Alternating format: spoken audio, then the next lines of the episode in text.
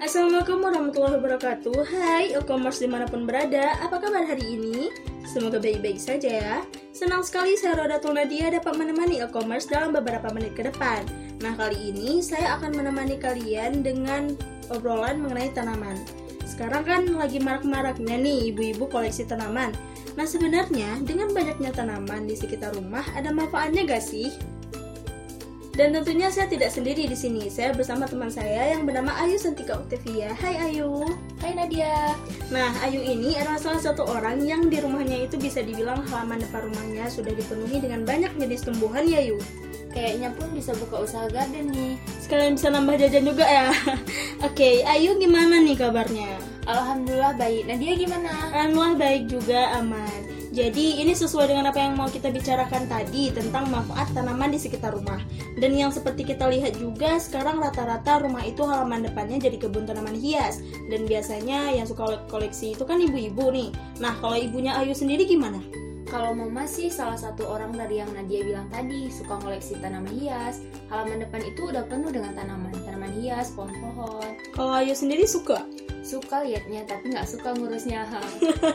Oke, tapi tahu nama-namanya kan? Tahu ada janda bolong, tengkorak, hmm. keladi putih, bunga lipstik. Masih banyak sebenarnya karena ah. kita bukan lomba menyebutkan tanaman jadi ya Oke, okay. nah dari yang Ayu rasain sendiri nih terkait yang bakalan kita bahas, apa aja sih manfaat dari adanya tanaman di sekitar atau di pekarangan rumah kita itu? Kalau menurut Ayu sendiri sih dengan adanya bahkan sekarang banyak tanaman di sekitar rumah itu bisa membuat uh, rumah menjadi lebih sejuk. Terus juga bisa menambah nilai estetika rumah juga sih.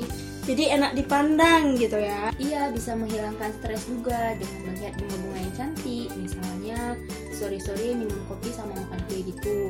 Duduk depan rumah lihat tumbuhan-tumbuhan rasanya adem aja gitu. Jadi kalau lagi stres sama kerjaan, sama tugas yang numpuk gitu ya, keluar rumah lihat keadaan samping, ke depan, kanan itu bisa jadi refreshing untuk diri sendiri kalau misalnya malas keluar ya. Oke, terus apa lagi nih? Bisa meningkatkan kualitas uh, kesehatan juga kan karena banyaknya produksi oksigen di sekitar dan udara bersih juga akan membuat kita sehat dan bugar dan juga meningkatkan kualitas tidur kita setelah seharian beraktivitas. Oke, okay.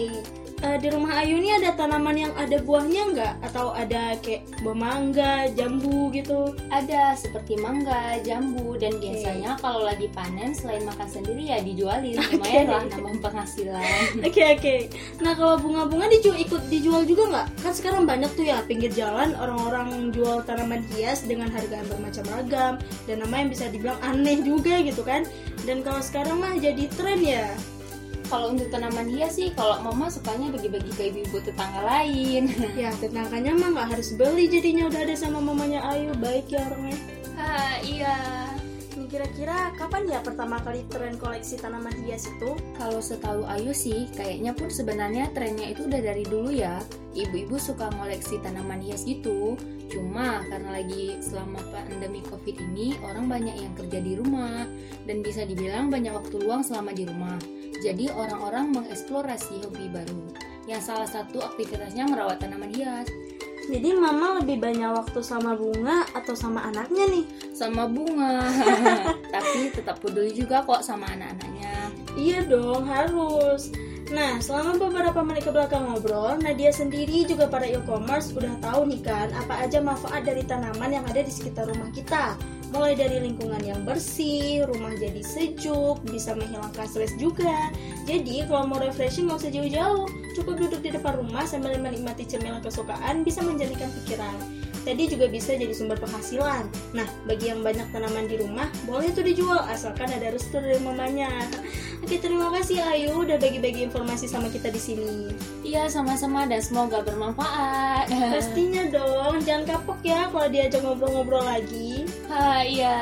Dan sampai di sini saja saya Rodatul Nadia bisa menemani e-commerce yang sedang beraktivitas atau cuma santai-santai aja. Dan inilah akhirnya. Oke, jangan sedih. Kita akan tetap bertemu bertemu di lain waktu.